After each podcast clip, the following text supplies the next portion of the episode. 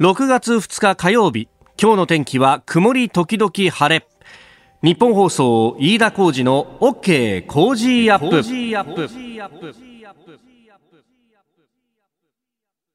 朝6時を過ぎました。おはようございます。ニッポン放送アナウンサーの飯田浩司です。おはようございます。ニッポン放送アナウンサーの新行市佳です。日本放送飯田浩二の OK コージーアップ。この後8時まで生放送です昨日は花火見られましたか？ねえ、8時に一斉にチアアップ花火って言って、はい、えー、医療関係者の方々とか、ね、えー、日本を支える方々に感謝の気持ちを込めて花火を上げると。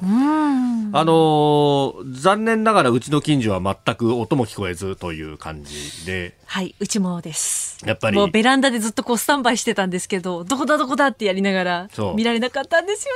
ね。うちも、あの、子供を抱っこしながらですね、はい、8時になったらドーンと上がるかもしれないよ、なんて言ってたんですけど、えー、結局こう、そういう音も聞こえず。で、あの、ネットでね、あの、リアルタイムでこう検索をかけると、うん、どうやら府中競馬場であったらしいぞとか、あの、隅田川では上がってるらしいぞとか。調布のあたりでみたいなのも上がってましたよね。でもさ、はい、あれ見るとさ、うん、あ、スマホのカメラって本当性能いいんだなと思って。綺麗に皆さん撮影されてますよね。本当だよね。あのオートフォーカスでさ、はい、あんな真っ暗の中でさ、あんな真っ暗の中で花火を撮るとかって、昔のデジカメだったらさ、間違いなく手ぶれをして、間違いなくぼやけて、後から見るとなんだかわかんないっていう写真になるの受け合いだったのにさ。そうですよね。しかも動画だぜ。ねもう絶対ダメっていうさ、ダメが3つぐらい重なってるはずなのにさ、いや、みんな綺麗に映してるもんだねと思って。いや、そうなんですよ。だから、まあ、見られなかったんですけど、そのいろんな人が、あの、一緒にこうシェアしてくださるというか、こういうふうに撮れましたよっていうのをいっぱいツイッターでつぶやいてくださって、そこでこう、お裾分けしてもらったような感覚ですよね。ねしかもさ、全国で本当に上げてたんだなっていうのがさ。ねそうなんですよね。北海道はここで見られましたとか、奈良はここですとかさ、愛知はここです、岐阜はここですみたいな。うわ、すげえっていう。こんな、なんかね、あの、まあ、関東は確かにあのちょっと残念な天気ではありましたけど、はい、全国見たらあの晴れてるところは晴れてて綺麗だしさ、ねなんかちょっと空見上げながら一つになったなっていうような感じがしてすげえなと思ったんですけど、まあ、一つになるといえばですねあとはあのプロ野球ですよ。いよいよ日程がね、えー、発表になってでそれを見ると、あのー、ねえー、6月のまあ19日からスタートということですがあの今日のね産経スポーツだったかな、えー、神宮で10 15連戦ということが出ていたりとか、でこう見るとですね、えー、我が阪神タイガースはいきなり死のロードなんだよ。あ、そうですよね。しばらくだってビジターなんですよね。5カード連続ビジターっていうですね。5カードも？なんだこれというふうに思って、いきなり死のロードかよっていうふうに、今年の阪神はダメかと思ったんですけど、ええ、ふと我に返ってですね、我がタイガースの球団のこう考え方を見たら、それはそうだなと思ったのはですね、そうだと。これ、例えばさっき上柳さん言ってたんだけど、あ、神宮でこれ15連戦だったらいけんじゃんと思って、ふと思うと、あ、無観客だからいけないんだと。球団経営者から考えたらだね。はい。客が入らへんねやろ、うん、せやったら甲子園でやる意味ないやんって絶対阪神球団だったら言ってるはずなんだよ。せやったら7月から客入れられる時にやろやって絶対言ってるはずなんだよ。なるほどね。ええ私もなんだかんだタイガースファン歴20年ぐらいになりますんで、それはもう球団の考え方から言ったら間違いなくそう考えるっていうね。ええ何しろ阪神阪急ホールディングスですから。ええしかも今年の株主総会は阪神無敗のまま突入する初めての株主総会というね。ええまだって開幕してないですもんね。そんなさ、はい、あの手品師の前で種明かしするみたいなこと言うなよ。すいませんなんか。そういうそれであってもこれは歴史的なんだと思うのが阪神ファンなんだから。そうそうですね。絶対阪神球団はそういうことを考えながらですね、はい、日程を組んだに違いないと。なるほど。えー、ということですね。えええあの当阪間の移動が完全に解禁になった暁には今年こそ甲子園に行かなきゃなと。えー、ちゃんと金を払おうと。そうですね。ね。うん、えー、えー、いずれにせよですね、あのーニッポン放送ショウアップナイター、6月19日の開幕からはもちろんやりますけれども、実は今日から練習試合が始まるということで、そうなんですよね。ね。えー、お昼の番組デイズと、それからワンダフォーの中でですね、今日は里崎さんの解説で、うん、え、えー、この東京ドームのね、えー、練習試合。はい、巨人対西武戦の様子ですね。はいはい、お届けしてまいりますので、ええ野球の音久しぶりにね、ラジオから聞こえてきますよ。しかもお客さん入ってないってことは、カンっていうあの、乾いたね、打球の音がよく響くと思うよ。そうですね。ええうんぜひお聞きいただければと思います。さああ長官入ってまいりました。あ一面今日もバラバラという感じですね、えー朝日新聞は生活保護の申請が3割増というう4月に朝日新聞が調べた調査で分かったと、えーさらに東京23区に限ると増加率4割に達したというようなことが書いてあります、まあ、特定警戒区域に指定された、まあ、あ39の市や区で調べるとこのぐらい増えているということ、まあ、あのこの新型コロナウイルスの影響が経済にさまざま浮き彫りになっているというところ特にまあ非正規雇用であるとかっていう人たちが、えー雇い止めであったりとか失業というようなことになっているというのが、まあ、如実に分かってくるわけであります。えーまああのーねえー文化最低限文化的な生活を営むというのは、まあ、憲法にもこれあの明記された権利でありましてそこからあの生活保護の制度というものは出発しているということはあります、まあ、困った人はこれ使える制度ということですので、まああのーねえー記事の中でもこれあの一面から三面に展開してますけれども政府ももっと広報してもいいんじゃないかというような話があありますけれどもそうこういう制度はあると、まあ、あのお近くの市役所であったり、えー区役所など、えーご相談に困っている方は、えー言っていただければそういった道具立てはあるぞということ、まあ、これはあの平時からずっとある制度ですからね使えるものは使った方がいいというふうにも思います。えーそれから読売新聞は病床調整綱渡りという一面トップです。これはあのえー新型コロナウイルスの検証記事の、まあ、第1回が一面トップから展開という形ですけれども、まあ、あの特に、えー4月緊急事態宣言が出された前後というのは ICU 集中治療室がもうコロナ対応でいっぱいになっていて病床を空けたと思ったら、えーすぐにまた次の人が5分後に入ってくるなんていうね、えー満床が続いていたというニュース、まあ、本当ギリギリの中で医療関係者の方々が、えー奮闘してくれていたというのが生々しくわかる記事であります、えー毎日新聞新しい日常指導ということで、まあ、月が変わってね、えー昨日は結構電車も混んでたなんていう話もありましたけれども、まあ、その辺があ書かれております、えー産経新聞の一面学校再開第2波警戒これも同じようなあ記事で、えーありますね、えー、とうとうご紹介してまいりました。後ほどお6時18分ごろ私のここが気になる、まあ、アメリカの一連の、えー抗議活動そして香港というところを取り上げてまいります。あなたの声を届けますリスナーズオピニオンニュースについてのご意見をお待ちしております。今朝のコメンテーターはジャーナリスト長谷川幸宏さんです。取り上げるニュースですが、まずは日本とベトナムの外相電話会談、えーそれから本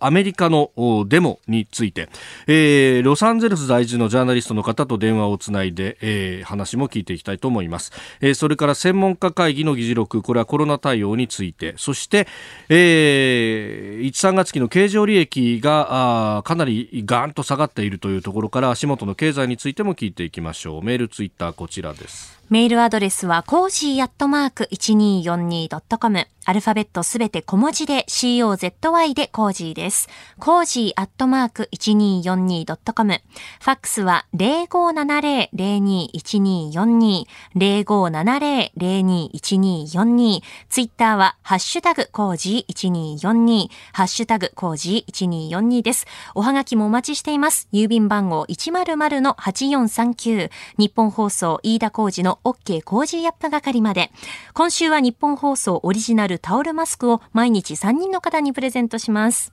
いただいたオピニオン、この後ご紹介します。本音のオピニオンをお待ちしています。6時20分です。新聞の記事で気になるところをご紹介いたします。読売新聞の5面の国際面なんですが、中国デモ報道大々的にという記事が載っております。あの、アメリカのデモ、これね、あの、各紙一面トップ、写真付きなどで報じておりますが、えー、まあ、あの、一部暴徒化していると、まあ、首都も含めて外出禁止になっていると、まあ、この辺のですね、あの、現地の様子というのは、この後7時台、7時10分過ぎのおはようニュースネットワークのゾーフンで現地ロサンゼルスに在住のジャーナリストの方と電話をつないでいろいろ聞いていこうと思いますけれども、まあ、これをですねあの中国の各メディア中国中央テレビなどがですねかなり大きく報道していると。で、まあ、その論調としてはあのアメリカの皆さんはあの香港でのデモ、まあ、一部破壊活動などもあったこのデモについて、えー、支持をしていたのにじゃあこの今のお宅の国での破壊活動ももちろん支持するんですよね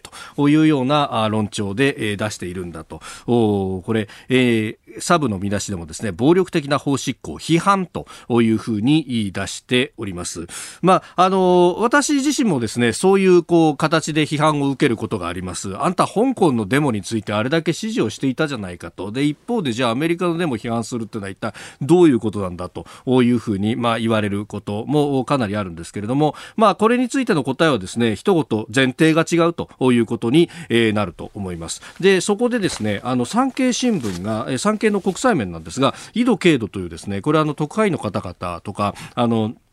えー、まあ、がですね、えー、かなりいい踏み込んだというか、あの、掘り下げた形で、えー、書くコラムがあるんですが、そこでですね、えー、藤本さんというこの方、あの、香港の支局長もやってらっしゃって、今、副編集長もやってらっしゃる方、えー、があ書いてあります。えー、香港一国二制度は崩壊したと。あの、例の国家安全法についての話なんですが、まあ、あの、もともと確かに香港は植民地時代から民主的な選挙を完全にやっているというわけではありません。で、民主的じゃなかったんだから、中国の統治となっても変わらないだろうと、またこれまた批判されることもあるんですが、一方でですね、その集会の自由であったりとか、言論の自由は100%、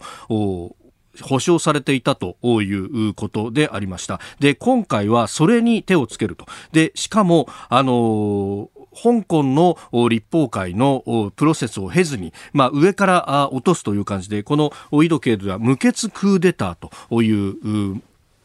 表現を使って、えー、香港の立法機関の法の支配も有名無実化するとシステムを一夜のもとに一変させてしまうと、えー、いうことだということであります。で、あのそれによって何が起こるかというとですね、まああのこれから先共産党中国北京政府を批判とかあるいはデモ活動ができないだけじゃなくてこれ過去に訴求する可能性があると今まで言っていた言動でしょっぴかれる可能性もあるということでで、で、これ、あの、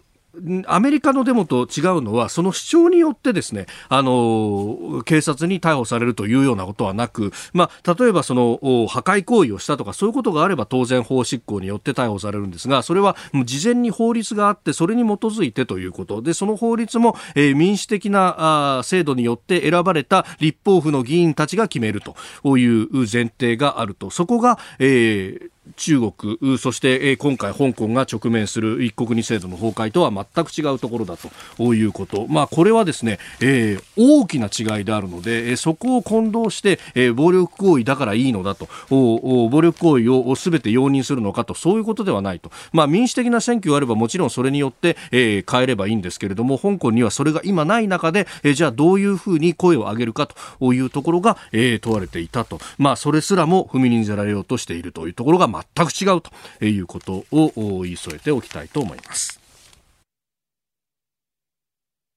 さあ、7時台はコメンテーターの方々とニュースを掘り下げてまいります。今朝のコメンテーターは、ジャーナリスト、長谷川幸宏さんです。スタジオでのご登場です。おはようございます。おはようございます。久しぶりですね。ご無沙汰しております。やっぱりね、人の顔見ないとね、ダメだよね。本当ね、そう思っちゃいますよね。まあ、あの、緊急事態宣言が出されて2ヶ月余りですけれども、はいはい、あの、リモートでね、ええ。えー、ご出演ということが続いておりました。はい。はい、ね、もうすっかり私もズームのとかね、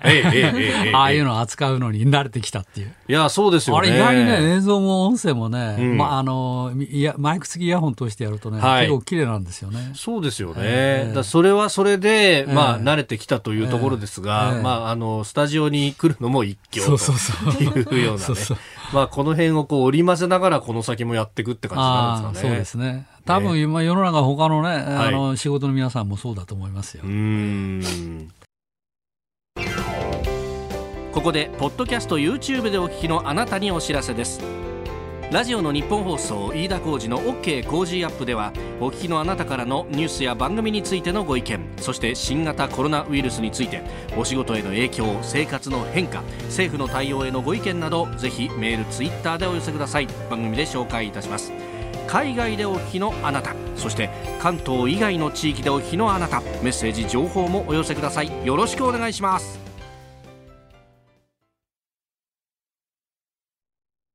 6月2日火曜日時刻は朝7時を過ぎました。改めましておはようございます。日本放送アナウンサーの飯田浩二です。おはようございます。日本放送アナウンサーの新業一華です。あなたと一緒にニュースを考える飯田浩二の OK 工事アップ。7時台はコメンテーターの方々とニュースを掘り下げます。最初のニュースこちらです。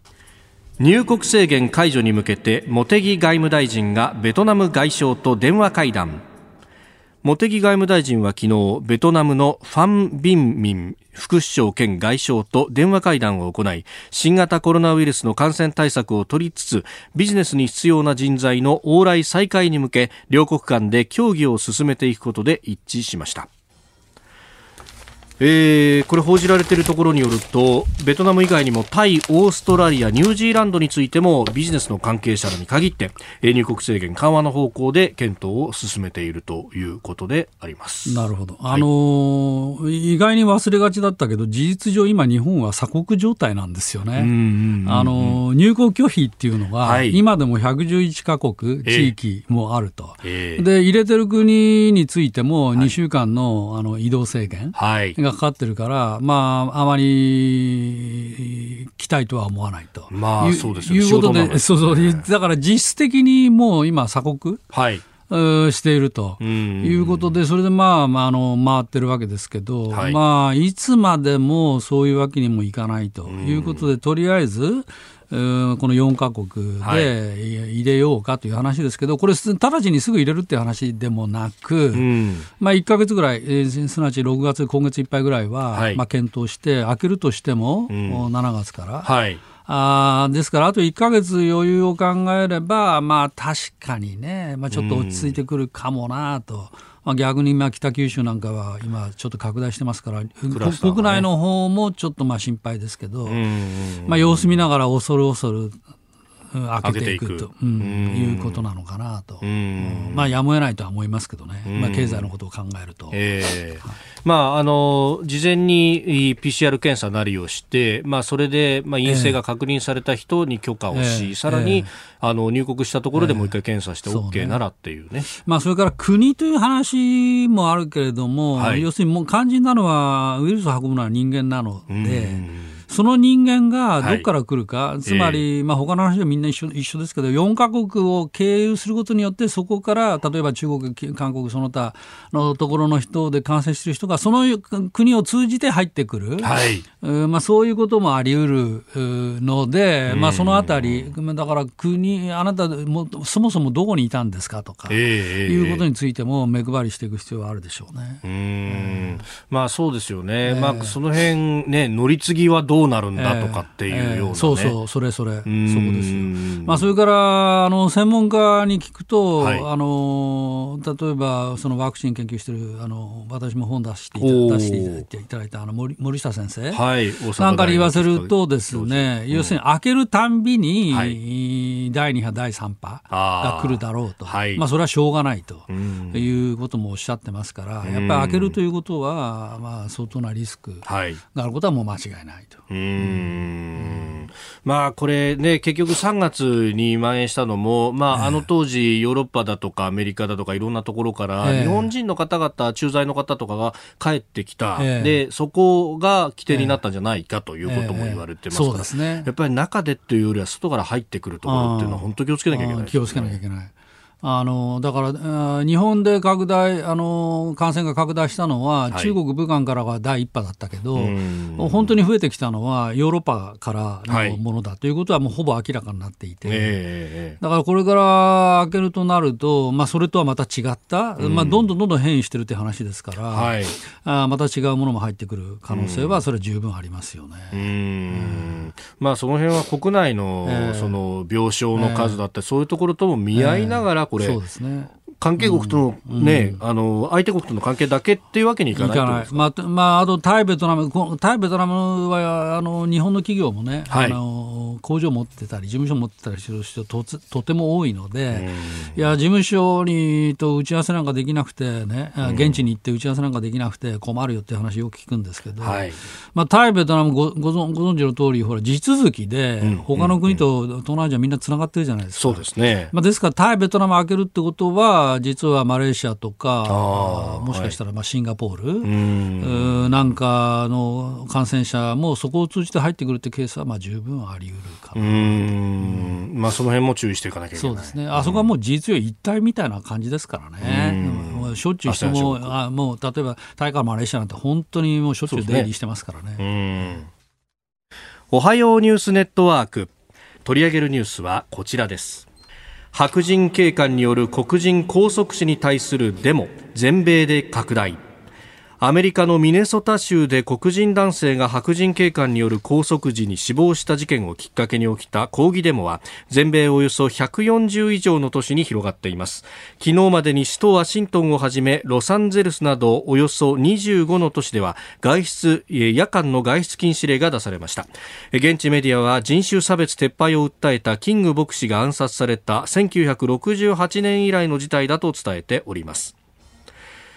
えー、またカリフォルニア州では92年に60人以上が犠牲となったロサンゼルス暴動の再来という警戒が高まっておりまして、えー、ロサンゼルスでは現地時間31日治安の維持のため州兵が動員されております。えー、さて、えー、ここでですね元日本放送アナウンサーで現在はロサンゼルス在住のジャーナリスト手島理香さんと電話をつなげて現地の様子を聞いていきたいと思います、えー、手島さんおはようございますおはようございます。どうぞよろしくお願いいたします。よろしくお願いします。えー、まずですね、あの、今現状というのはロスの街どうなってるんでしょうか？はい。あの、まず先週の金曜日ですね、はい、あの、ロサンゼルスで初めて抗議行動が起きました。ええ、あの、この日の午後5時からダウンタウンにありますロサンゼルス市の、え警察本部前で、アフリカ系アメリカ人が死亡した事案に関連した抗議行動があると、はい、えー、日本総領事館からメールが送られてきました。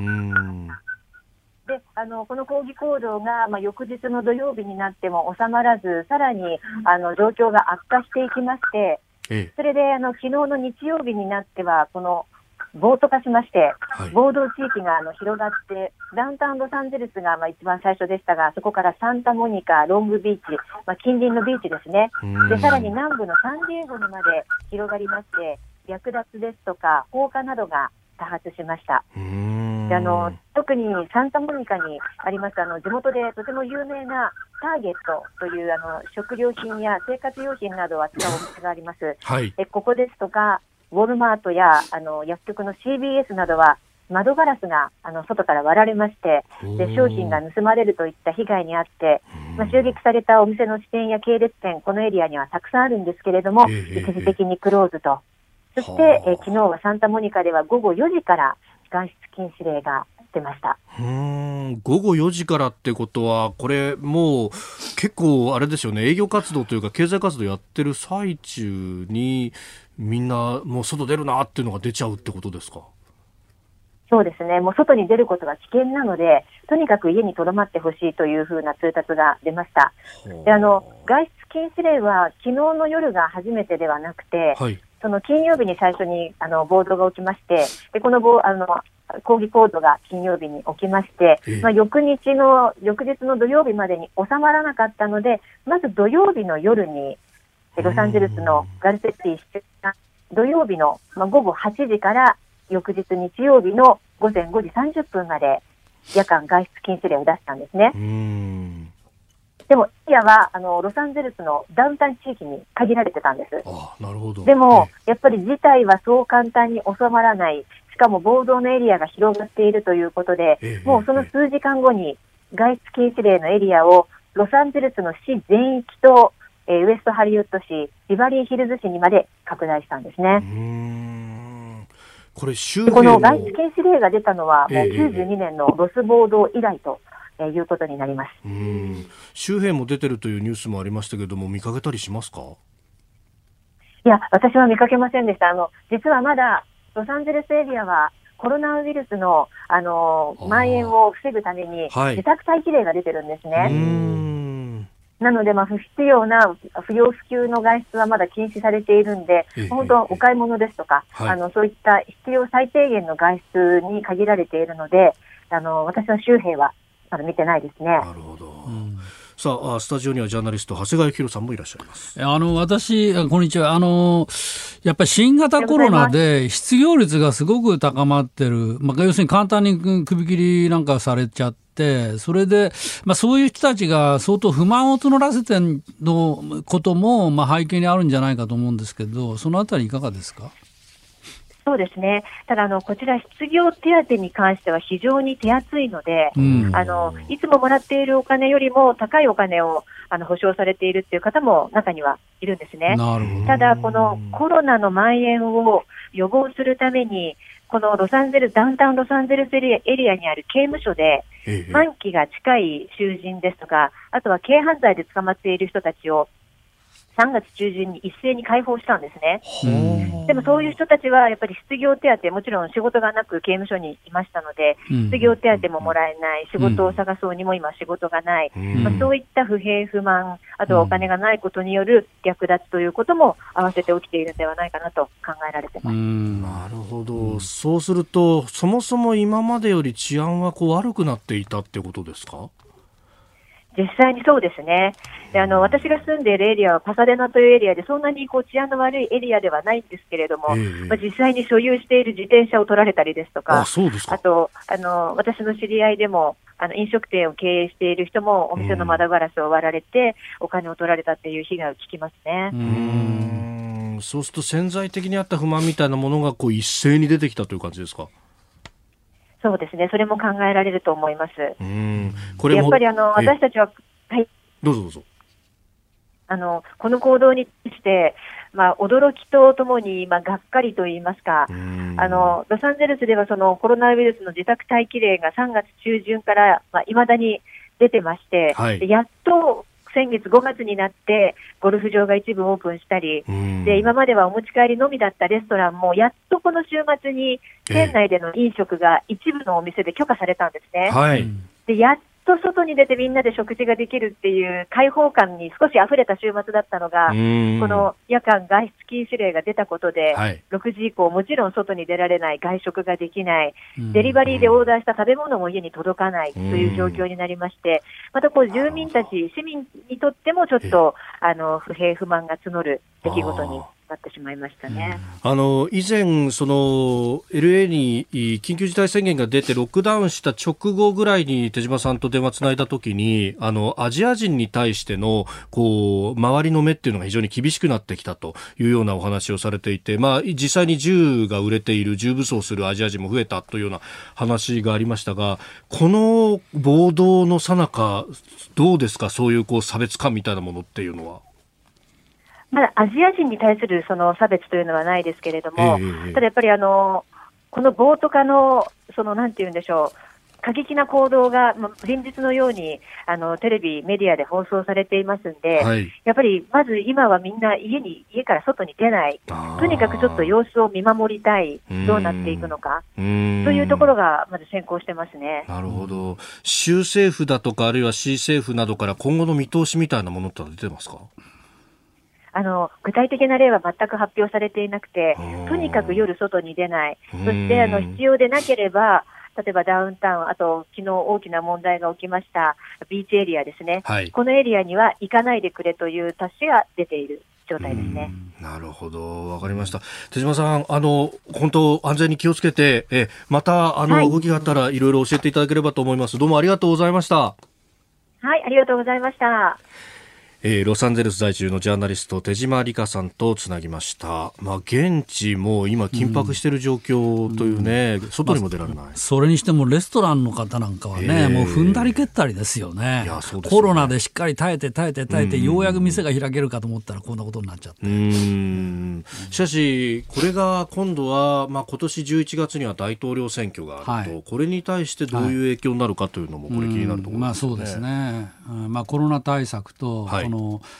そもそも問題の最初のこの警官による問題、はい、これらについてどうするのか、これは大統領選のもちろんテーマにもなりますね。まあ、その辺しかも、まあ、これね、もともとあった不満であるとか、あるいは失業率であるとか、そういったところがこう問題になってくるということになると、まあ、コロナの後にどういう経済対策をしていくのかってまあ、これ世界的にも問題の部分でもあると思いますけれども。まあ、ついこの間、バイデン副大統領、元副大統領がね、はい、ちょっと黒人で、ええ、黒人は民主党に投票するのが当然だと 言わんばかりのラジオの出現があり、はい、まあ、それがちょっと問題になりかかってくるかなと思ったら、今回こういうことになっちゃって。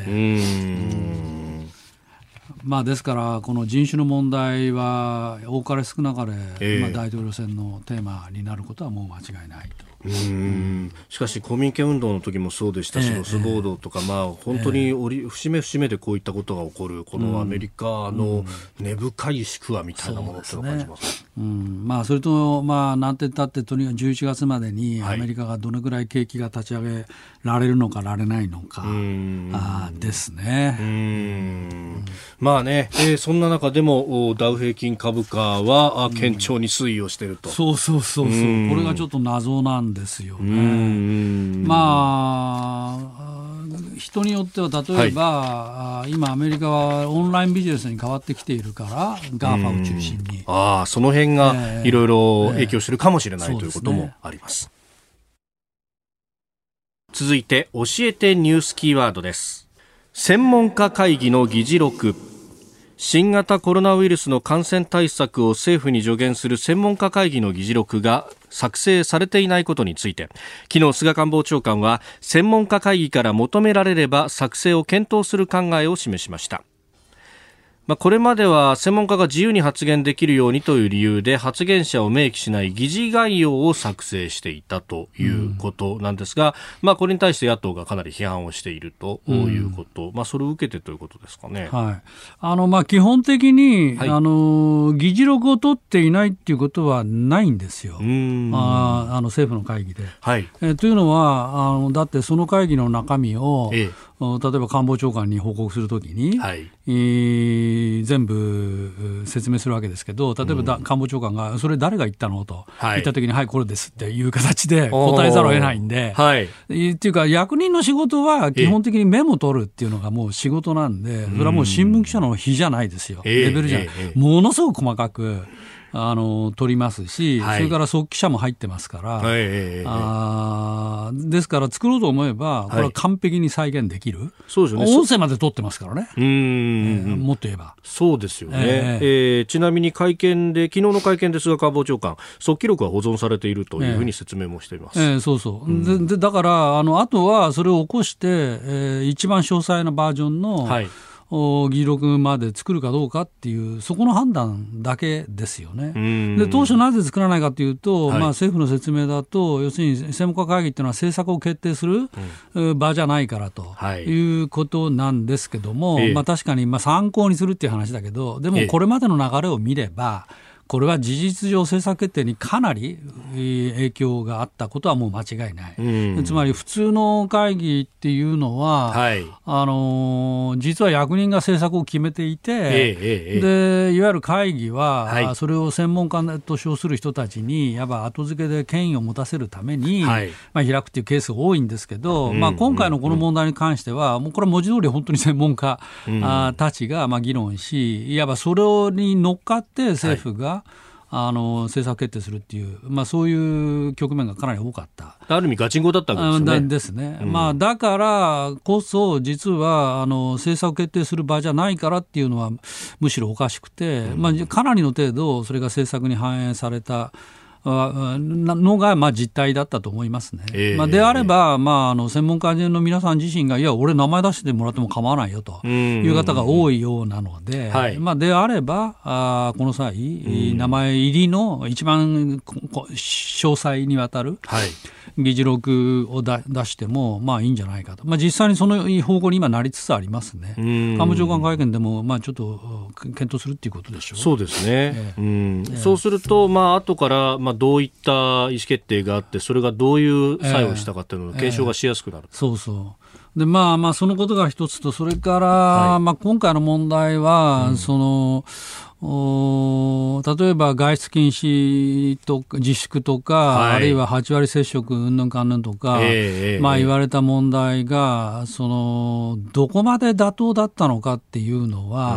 うん、実は、まあ、議論は相当余地あるんじゃないのということは、この最近になってやっぱりだいぶ指摘されてますよね。はい、つまり感染症の権威という方特にスリーモデルなんかやってる方は、事実上日本に1人か2人か3人か、うんっていう数しかいなくて、まあ、その方が自分で考え、自分のモデルに従えば、8割接触すればこうだ、こうだっていうようなことをかなり言われたけど、はい、その議論がどれほど妥当だったのか、あるいは経済への影響などがどれほどあの加味されていたのかいなかったのか、はい。について、まあ、議論の余地は相当ありましたよね。で実際だからこそ後になって政府は経済専門家という称する人たちを4人追加したりしたわけですけど、うんはい、うんまあ、そのあたりを検証するためにも、えー、だから議事録が必要だっていうのは、まあ、それはその通りだろうと思いますね。うん、まあ、でも結果的に、はい、確かに日本は、まあ、なぜか感染者の数も、それから死者の数ももう異例に少なかったんで。はいえーまあ、結果的に政策対応はまあ成成功したっていうことはまあ言えるのかなと、まあ、それは偶然の,、ね、あの結果なのかもしれないけど、えー、まあ、その辺は私、専門家じゃないんで、もちろんよく分かりませんけど、でも日本のこの異例に少ないのは、確かに謎だというのは、ずっと言われてますね。うん、どうなんだろう、まあ、そこは。ねあの欧米のようにロックダウンという形で、強制的な外出禁止とかをせずに、えー、せずにでもきちんと行動はみんな変えているという。えー、あそうそう。まあ、そこが日本独特、日本人のその秩序意識。えー、はい。えー、ということなのかもしれないし、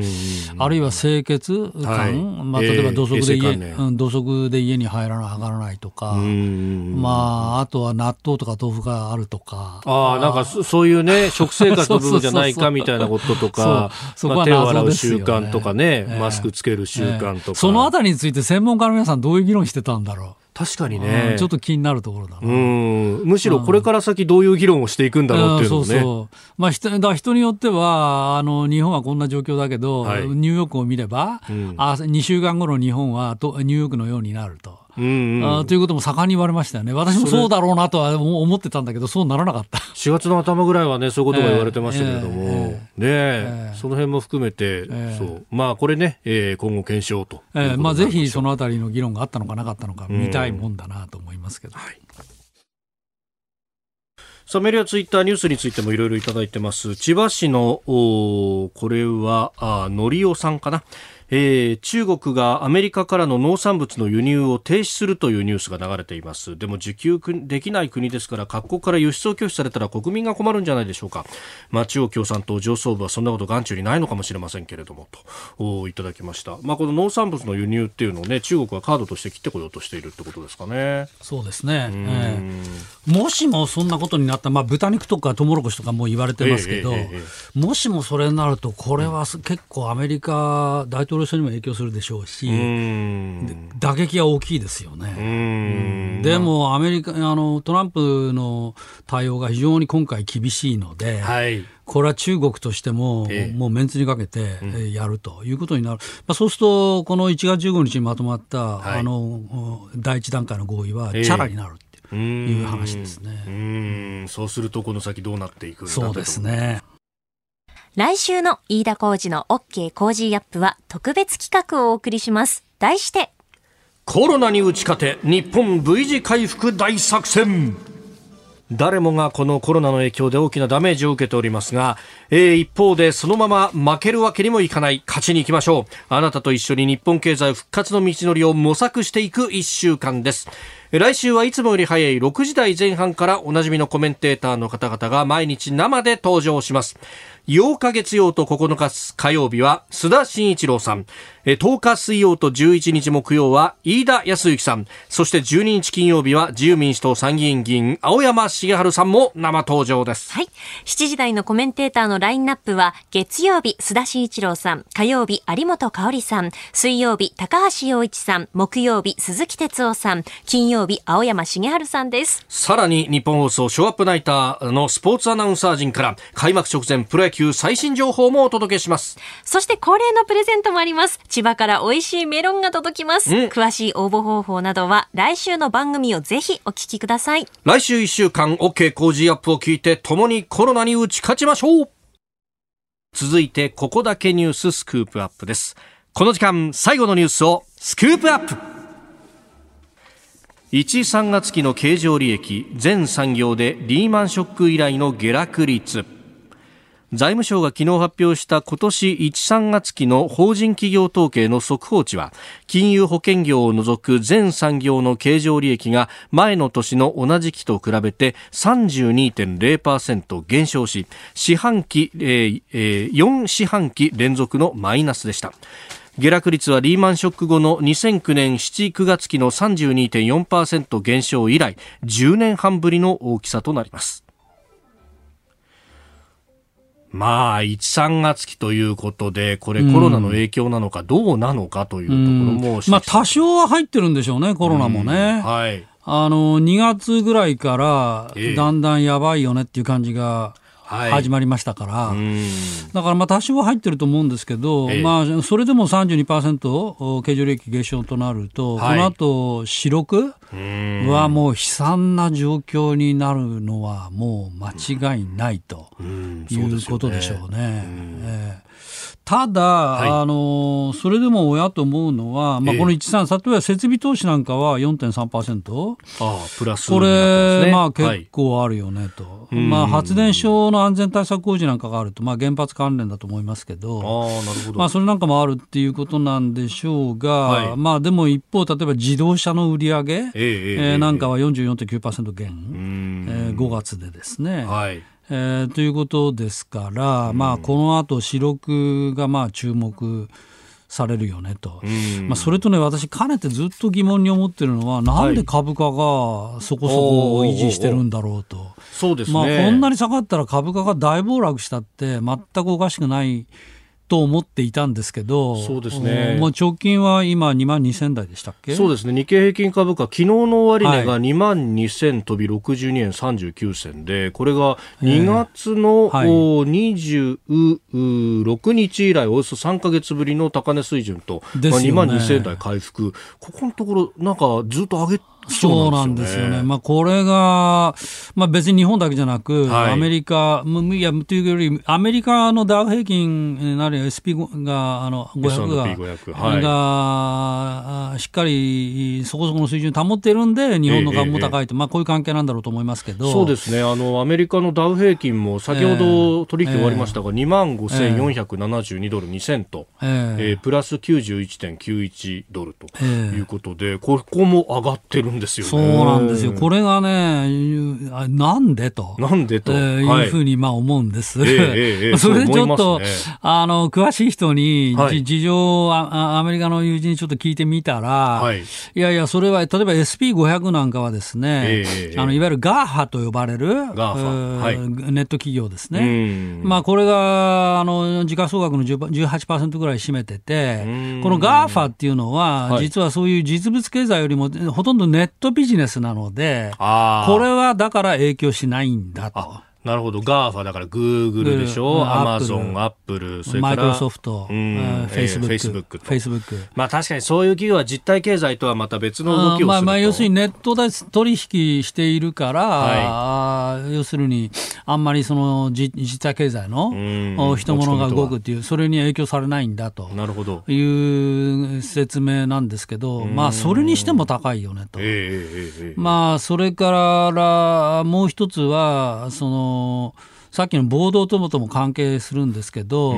要するに株価がそこそこ維持していることにより、もともと裕福な人たち、株投資しているから、まあ、ここはあのあんまり傷まないと、はい、でも、その一方、いわゆるエッセンシャルワーカーと呼ばれる人たちを中心に、まあ、例えば首切りに遭う、レイオフに遭う、はい、っていう人がものすごく増えてますよね、ね。もう失業率がものすごく高いでしょ、まあなんか20%、30%いくじゃないか、うん、そう、30%いくいくだろう、まあ、要するにこ、えー、そのあたりはこれから影響が出てくる、はい。まあ、そういう人たちは非常に直に打撃が受けるので、結局格差が拡大し、はい、今、それに加えて自粛で家にこもっている鬱憤もあり、はい、まあ、それで今街頭に出て、まあ、暴れまくってんだと、まあ、こういう話を聞きましたけど、まあ、そういうこともあるのかなと。つまり株がそこそこ維持している一方、実体経済は下がっていて、失業率が出る。つまり、経済自体も、いわば二極文化というか、実体経済とネット経済のところでちょっと分かれていると。まあ、そのことが、まあ、今起きていることなのかと。うん。そうすると、あれでしょうね、こうじゃあ実体経済を表す指標っていうのはどれを見たらいいんだとか、そういうのをこう国の経済運営としては総合的に見ていかなきゃならないけど、ね、なかなかこう総合的な運用っていうのがこれ難しくなってくるということになりますかね。そうですね。まあでも経済の基本はやっぱり失業率と、それから倒産、えー、でそこのところは確かにもう傷んでいるので、まあこれはあのこれ大規模以来の不況に突入しつつあるのはもう間違いないと、この専門家のいわゆる専門家の皆さんは全部幾度に、はい、まあ、指摘している。ので、大恐慌といえば、そのブラックマンデー、はい、で言われるように、株価の大暴落っていうことが一番象徴的だったのに、今回は、株価の暴落なくな,、なき大恐慌以来の不況っていう、まあ、そこがね、とても、まあ、要するに全部謎がまだ解明しきれていない。部分じゃないのかなと思いますね。えー、メールもいただいております。春蔵さん東京北区の方49歳の方ですが、はい、えー、経常利益は本業以外の企業活動による利益を示しているんで全産業でリーマンショック以来の下落率という、うん、ニュースを聞いて改めて経済活動の停滞を認識しました、うん、経常利益だから本業の方かな、うん、えー、ですね、えー、6月1日東京都ではステージ2にステージ2に移行しましたがなんとかこのまま最終ステージまでクリアして本格的な経済活動再開を期待したいですと。まあ、そうですよね経常利益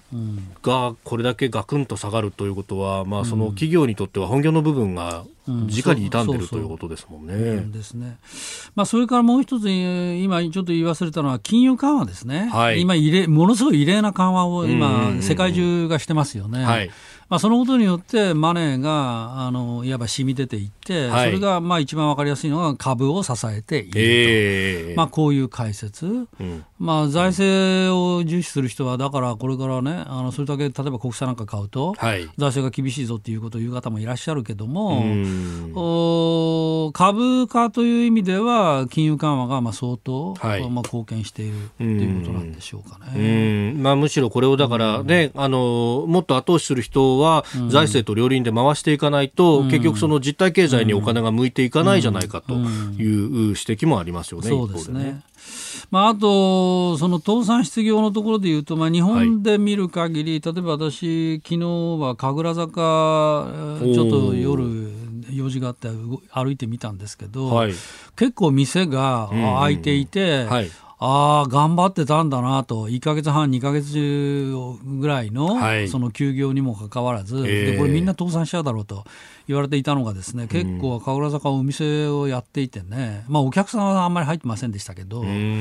ああ、頑張ってたんだと思いましたね。えー、えー、まあ、このね、飲食で中小でやってるとなると、大体、運転資金も1か月ないんじゃないかというようなことが言われていた、相当、未銭を切ったりとか、借金したりとかで、なんとかさせ、あるいはね、もしかしたらですよ、これ推測ですけど、例えばオーナーさん、家賃の話、今、まあ、問題になってますけど、ね、この二乗制これ結構ね、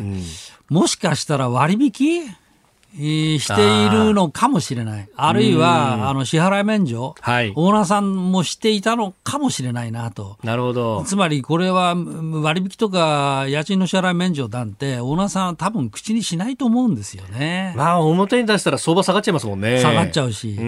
ーナーさんとテナントさんの間で、ここだけの話ねと。はい、内緒にしてねということでやってたケースが、もしかしたら結構あるのかな確かに、そういう数字には出てこないですけど、そういういうのが、こう、この日本の経済を支えて、今のところ来たのかもしれないというね。あのだってテ、テナントさんから見たら、ほとんど皆さんやっぱり家賃ちょっと負けてよっていう話はしてるでしょ。う。まあ、これが一番の固定費ですもんね。そうそこをどうするっていうのが議論でしたから。それはだから、まあ、例えば30%とか50%ぐらい、うんうんうん、そういうこと、話があるってことはもう明らかなので、それが本当に、もしかしたら負けていて、でも内緒で表には出ないと。えー、それで、まあなんとか耐え忍んできたと。いうことかもしれないと。うん。えー、今日のスクープアップ足元の経済について、えー、解説をいただきました。ポッドキャスト YouTube でお聞きいただきありがとうございましたこの飯田浩司の OK 工事アップは東京有楽町の日本放送で月曜から金曜朝6時から8時まで生放送でお送りしています。生放送を聞き逃したあなたぜひラジコのタイムフリーサービスで新型コロナウイルスに関しての最新情報ニュースやスポーツエンタメなどをぜひチェックしてください。